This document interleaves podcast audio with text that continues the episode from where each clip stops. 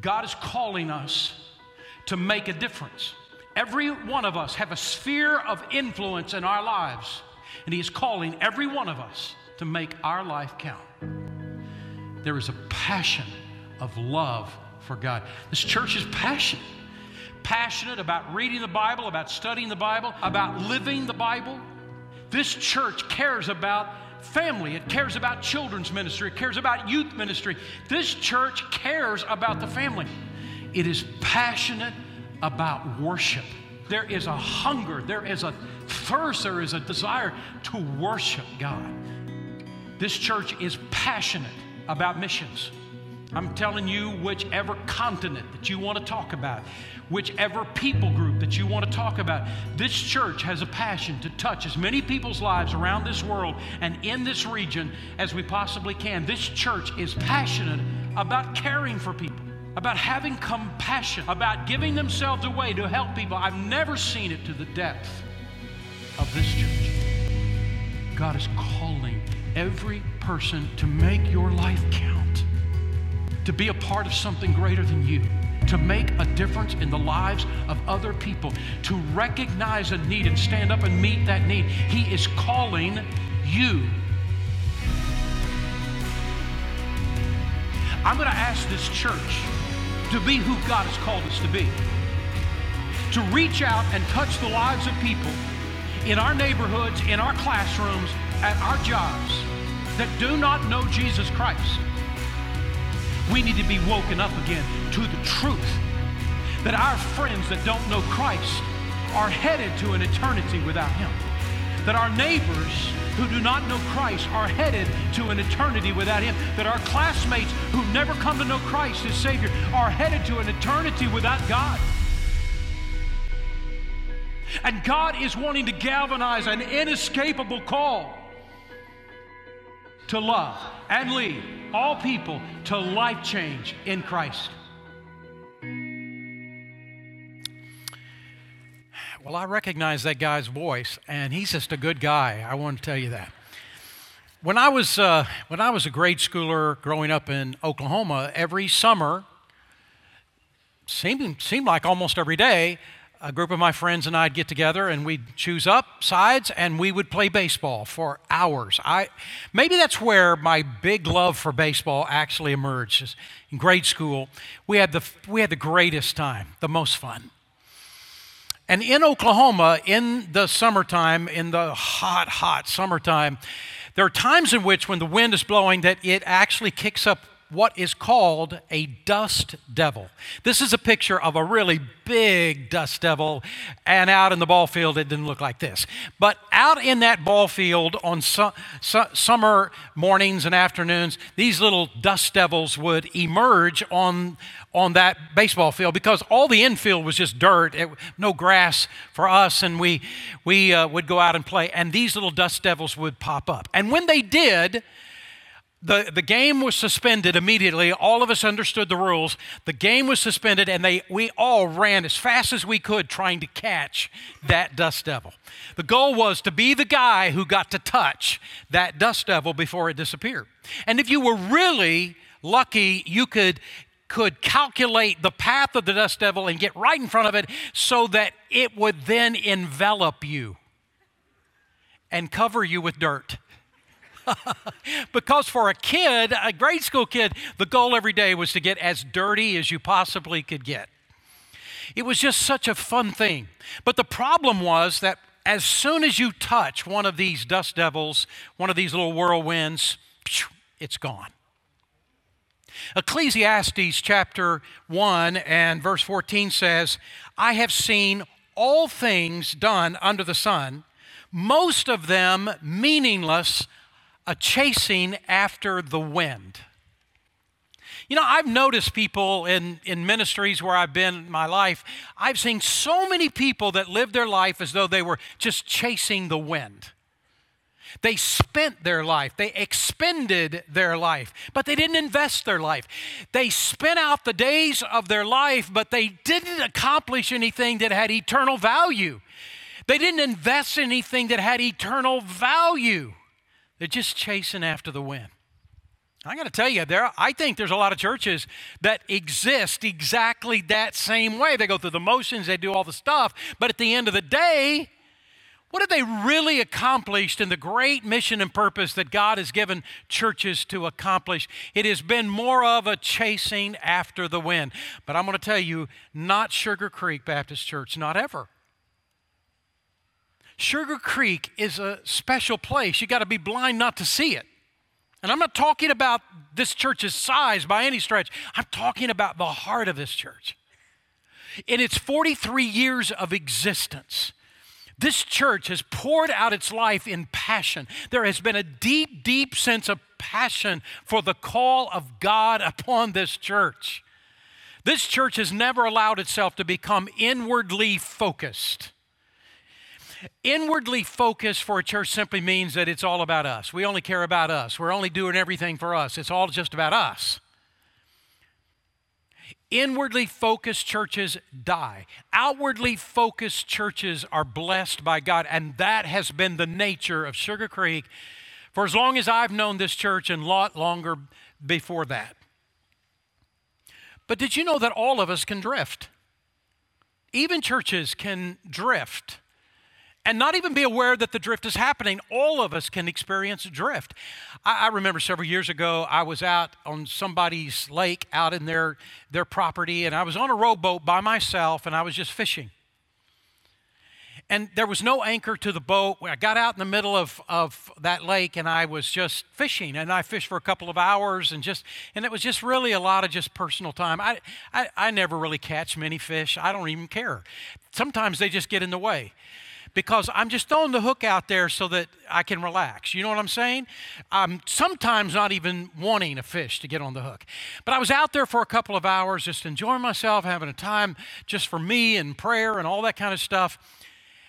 And amazingly, I looked up after I'd been out there a couple of hours and I could not believe how far I had drifted, how far the boat had gone. And I had not even noticed it. This is what drifting's about. And sometimes it can happen to a church.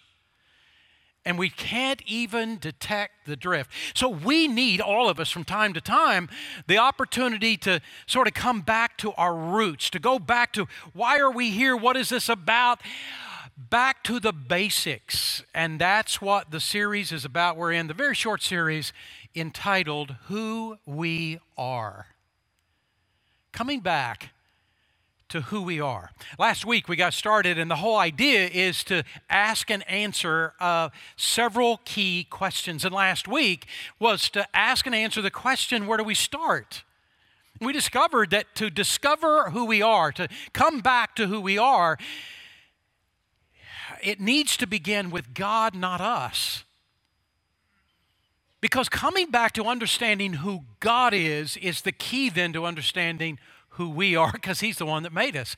Coming back to understanding who God is is the key to understanding who we are. And we went, to, we spent some time in Isaiah chapter 6 where Isaiah experiences God high and lifted up, an amazing experience of the sovereignty, uh, of the power of God, of the holiness of God. And it was in that moment, as we saw last week, that Isaiah began to understand better who he is. And then he came to that statement Here am I, Lord, send me.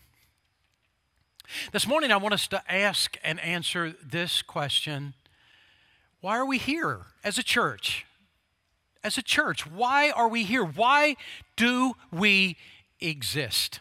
And to answer the question, you got to go back 2,000 years ago, back to Jesus. And we're going to hear Jesus tell us that we have a mission. It begins with, We have a mission. Notice what happens all the way back to the last moments of Jesus' life, his ministry on this earth. Already Jesus has been crucified. Already he is resurrected from the dead. And the Bible says that after the resurrection of Jesus, Jesus stayed for 40 days. Not four hours, not four days, 40 days. For 40 days, Jesus was still here on this earth. And not just appearing to the 11 remaining disciples judas had, done, had, had, turned, had, had turncoated jesus but the, not just the other 11 disciples but the bible says there were 500 of the followers of jesus who experienced jesus during those 40 days. He was appearing to different ones. He was talking and walking with the, these followers of his explaining to them this is what the, the crucifixion meant. This is what the resurrection is about. This is what i'm calling you to be and do. And the last words of Jesus at the end of those 40 days is recorded for us in Matthew in two pa- passages. One is Matthew chapter 28, verses 18 to 20, and listen to what Jesus says.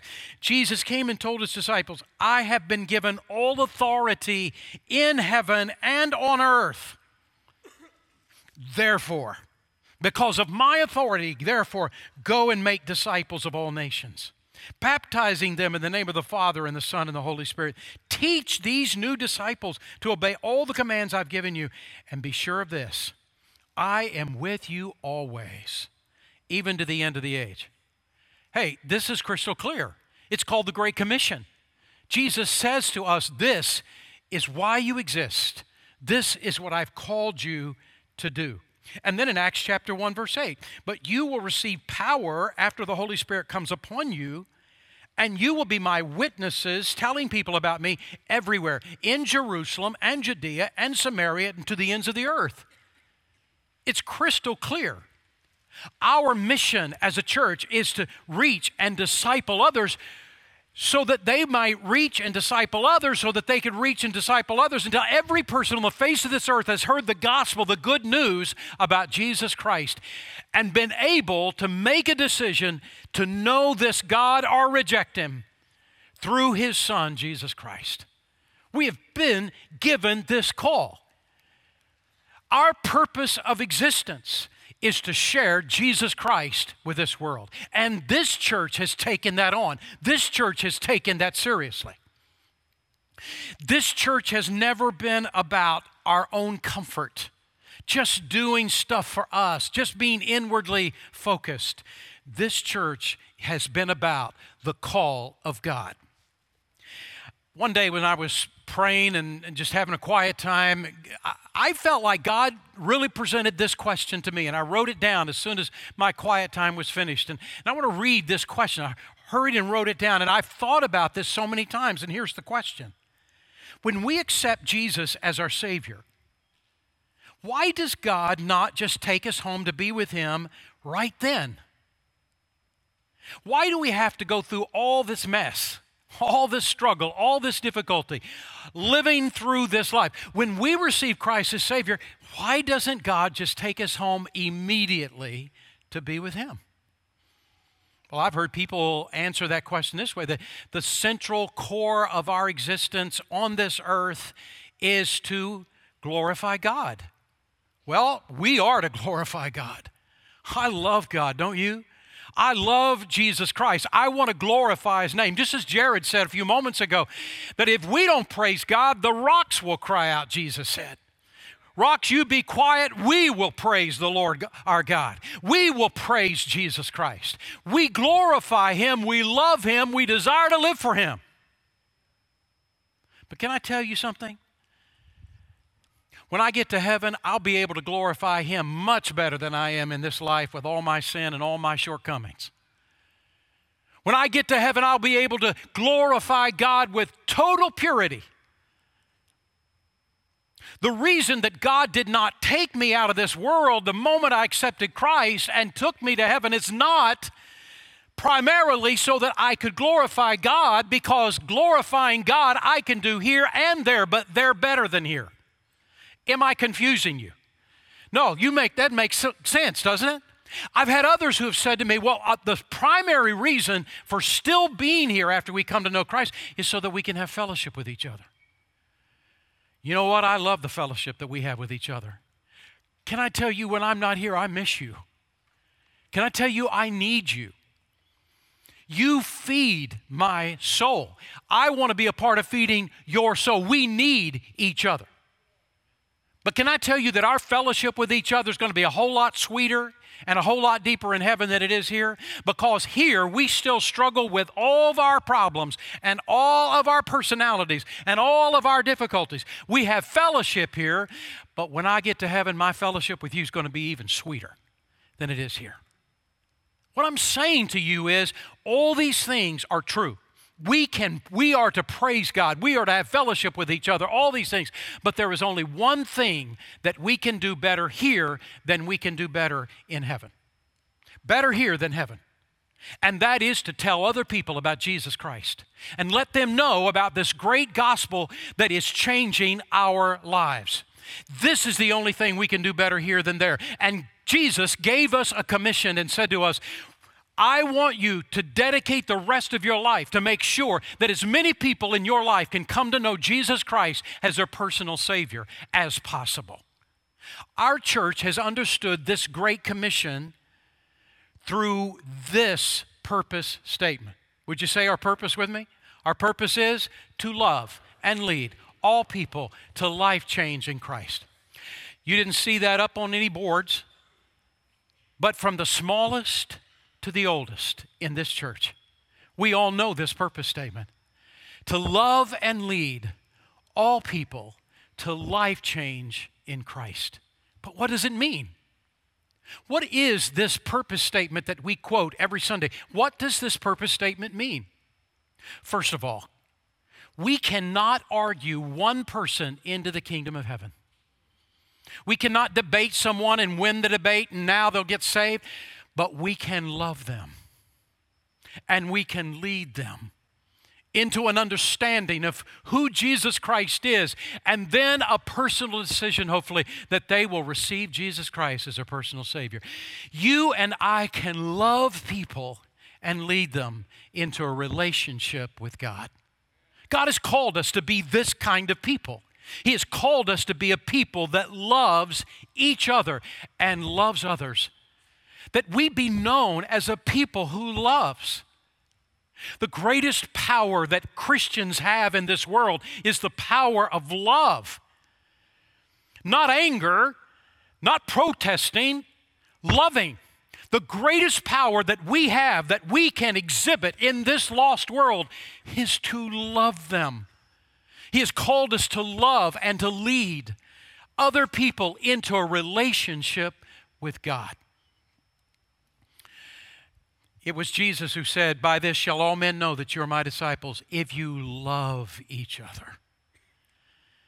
How I would lo- I desire this church to be known all over this region is that there goes a, that person from Sugar Creek, there goes somebody that loves somebody. There goes people who love. Second of all, we're to love and lead all people to life change in Christ. Life change simply means coming to know Christ as Savior and then letting God change us from the inside out, from the core of our being, from the inside out, to become like Jesus Christ. Romans chapter 8, verse 29 says an amazing thing. It says, And for those whom God foreknew, he did also predestine that you would be conformed to the image of his dear son. What in the world does that verse mean? For those that God foreknew, that we would come to faith in Christ, he predestined that you and I would one day be just like Jesus Christ. God's greatest goal and purpose for your and my life, His greatest work in your and my life, is for you and I to become just like Jesus. So, what does that mean? What characteristics of Jesus is God trying to transform us into? In Galatians chapter 5, verse 22 and 23, it describes what is called the fruit of the Spirit. And in the description of the fruit of the Spirit are the eight comp the eight basic characteristics of the nature of Jesus Christ of love, joy, peace, patience, goodness, faithfulness, gentleness, and self control. Wouldn't you love to be more loving? Anybody? Wouldn't you love to be more loving? Wouldn't you? yeah, anybody? How many of you would love to have more joy? To be a joyous person from the inside out, full of joy. Wouldn't you love to have peace? Just the peace of heart and peace of mind from the core of your being, every part of you just at peace inside. Wouldn't you love to have more self control? Wouldn't you love to have more patience? Everyone that knows us wishes that we had more patience. Wouldn't you love to have more patience, more gentleness, more goodness? Wouldn't you love to have more faith in God, could trust God for anything? Every one of these characteristics are the characteristics of Jesus. And here is what God has said My greatest goal in your life is that I'm going to remake you from the inside out to be more like Jesus Christ. Now, I've got great news for you because listen to what that verse says. For whom he did foreknow, he did predestine that word predestined means to predetermine in such a way that it cannot be altered. That you and I, who know Jesus as our Savior, will one day be just like Jesus. I got good news for you. One day, believe it or not, Mark Hartman is going to be like Jesus Christ. I know it seems like it can't be possible. Yes, it is. Oh, yes, it is. And in fact, it's been predetermined in such a way it cannot be altered. And the same goes with you. Ladies, look at your husband. There's hope for him. Predetermined in such a way that it cannot be altered. Your husband one day will be like Christ. Your wife one day will be like Jesus Christ. And God is at work in our heart, changing us, life change in Christ. And Sugar Creek is simply saying, God, this is your great goal and purpose. God, we want to get in on what you're doing, and we will be a part. You can use us to help people's lives change to be like Jesus. There's one more part of this purpose statement I want you to notice to love and lead all people, all people in life change to Christ. We live in a very unique area. Have you noticed this? Go to restaurants, you go to grocery stores. Have you noticed what a unique area that we live in? Fort Bend County is called the most ethnically diverse county in America. In America. Everywhere you go, whatever restaurant, you're going to hear two or three different languages spoken. You're going to see people from every background. Everywhere you go to the grocery stores. I I, I was in Walmart the other day and I could hear people talking in French. And I thought, where is this possible? That you can hear literally every single language wherever it is we go. It's like God scooped up people all over the world and deposited them right here in Fort Bend County. And so, what did he do to Sugar Creek Baptist Church? He transformed this church to look like this county.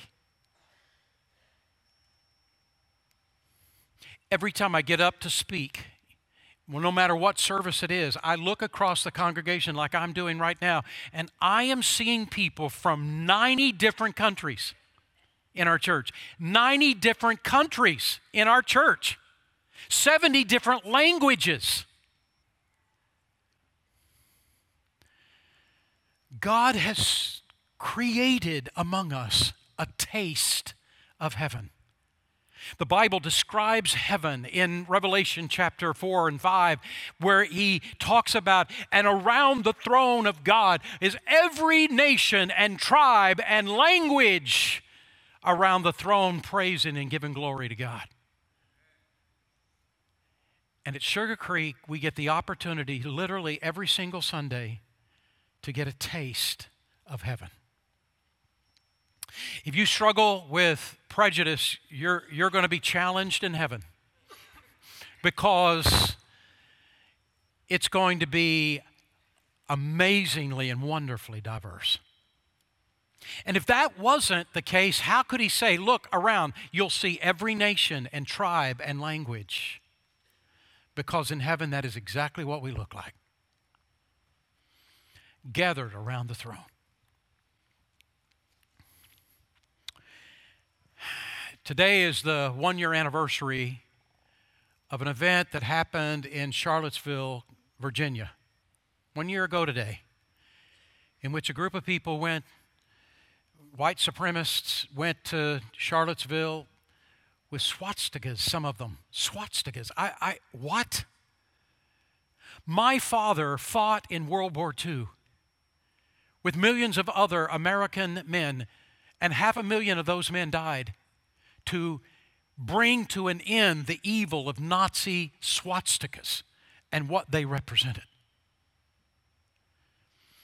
And a group went into Charlottesville looking for a fight. A group wanted to fight them, and there were people that ended up dying as a end result.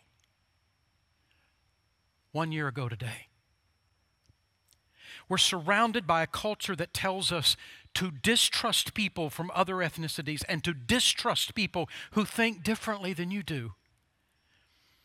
For a couple of decades now, we've been encouraged in this culture to be angry and suspicious and even hate those who think differently than we do.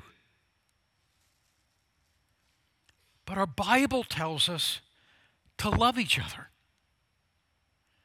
and to hear each other and to be willing to see through each other's eyes and to recognize that our greatest affiliation of our life is, is not our ideologies and not our political parties and not even our ethnicities. Our greatest affiliation in our life is the family of God, the family we will have forever. Brothers and sisters in Christ who come in all colors and from all nationalities and who speak all kinds of languages, but yet have one common bond. We have Jesus Christ living in our heart, and we are one family. God has called us to be willing to listen to each other and get to know each other and learn how to love each other and to see life from each other's eyes and to be a part of one family.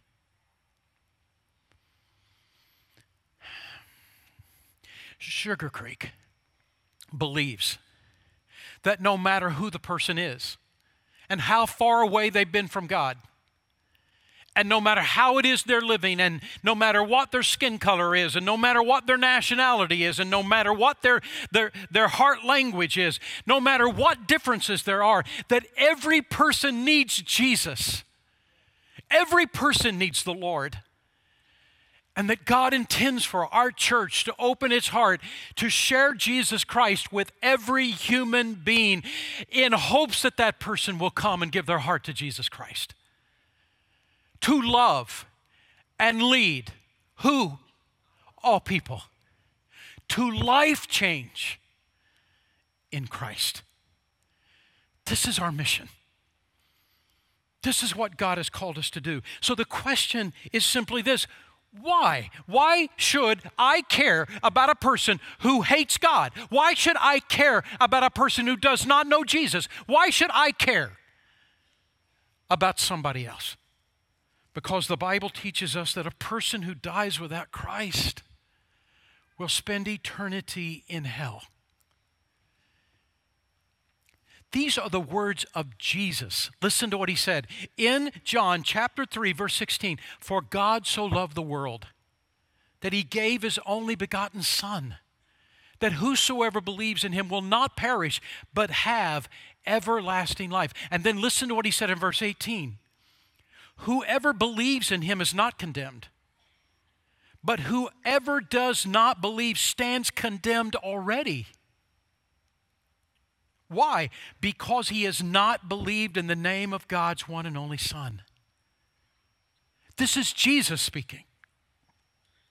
In fact, Jesus talked more about the subject of hell and its reality than any other person in the Bible.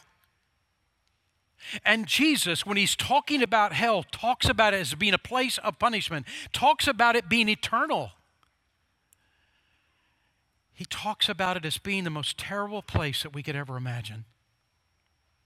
One person described it to me this way. He said, Imagine this whole eternal thing Imagine a bird.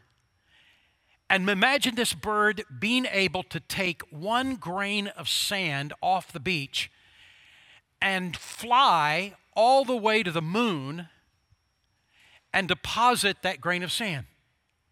How long would that take? And imagine that this bird has somehow the ability to take every grain of sand on the entire globe, on the whole earth, and transport it all the way to the moon. And by the time that bird got finished, eternity would have just begun.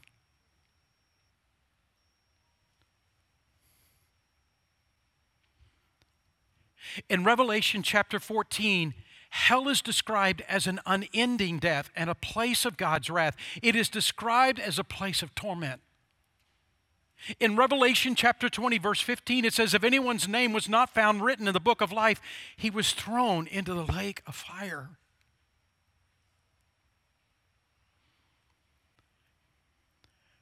But the same Bible says that for all those who put their trust in Christ, they will not perish, but they will have eternal life. Every single one of us in this room, every one of us, have members of our family and extended family and friends and classmates and, and, and co workers and neighbors and friends. Every one of us know people in our lives that do not know Christ, have not committed their heart by faith to Christ. And if they do not receive Christ, this is what Jesus says will happen. If we don't care, who will?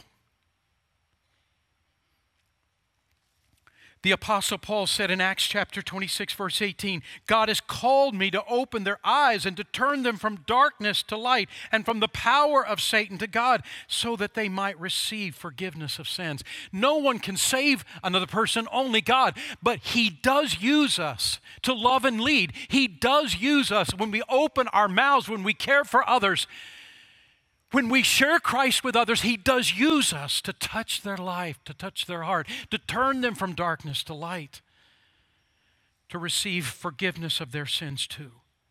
God has never called us to use our Bible and beat it over somebody's head or to browbeat someone or criticize or berate them. But as 1 Peter chapter 3:15 says, always be prepared to give an answer to everyone who asks you, to give the reason for the hope that you have. But do this with gentleness and with respect. And God has said to our church, this is your prime objective. This is the purpose that you exist for. This is why I called you together, so that this church could make an impact in the lives of people that need Jesus. And that mission is not finished as long as we draw breath. Dr. John Bisagno was the, the senior pastor of Houston's First Baptist Church for 30 years. Just an amazing man. I so, so respect him and so admire his life. He was the interim pastor of Sugar Creek. Between Pastor Fenton Moorhead and myself, he was the interim pastor of this church for a little while. Such a, an amazing man. I had the privilege of working with him for three years directly, and uh, he and I just became deep, close friends. Last Sunday morning, God called him home. Last Sunday morning, went to heaven, and his mission is done. What a great job he did. Well done, good and faithful servant. But you and I are still here. And as long as we're drawing breath, we've been given a mission from God. And we must embrace our mission. God always uses ordinary people to fulfill his extraordinary mission. You look at those disciples, my soul. These guys, for three and a half years at Jesus, they were with Jesus. They, they had arguments with each other, fought each other, they were jealous of each other. They couldn't get it. They never could seem to get anything figured out that seemed to be as clear as a bell. And when you look at them and you're reading the Gospels and you're thinking, are you serious? All of Christianity depends on you guys? But when the Holy Spirit of God came into them, after Jesus had left and the Holy Spirit came in them and empowered them, the most amazing thing happened in their lives. And they literally turned the world upside down. I, there's a verse in uh, uh, Acts chapter 17 and verse 6, and it is a, Paul has gone into another town, Thessalonica, and the leaders of the town are so mad he's telling people about Jesus. And here's their statement Those who have turned the world upside down have now come here too. Oh, may that be what people say about us.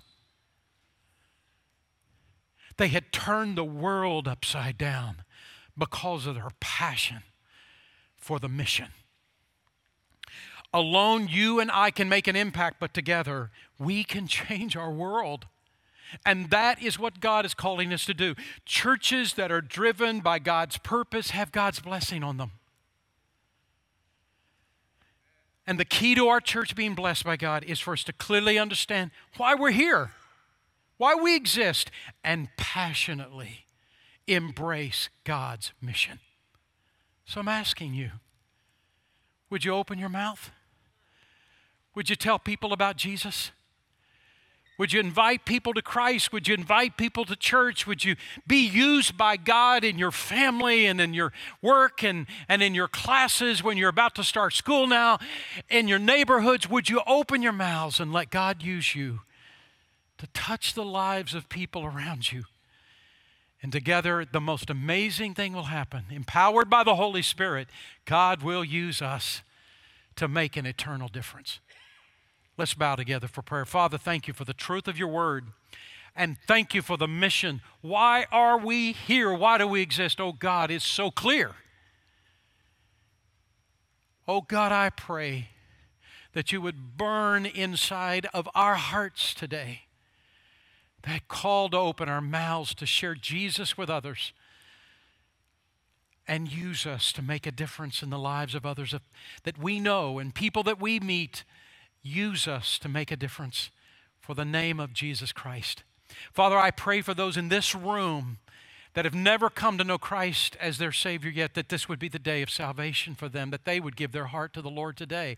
And Father, I pray for those that are visiting with us, and Lord, that they have that sense in their heart that this is their church, that today they'd make that decision to make this their church. But God, for most of us in this room, oh God, move in our heart and use us. In a fresh commitment way, use us. For your kingdom's sake, we pray. In Jesus' name, amen.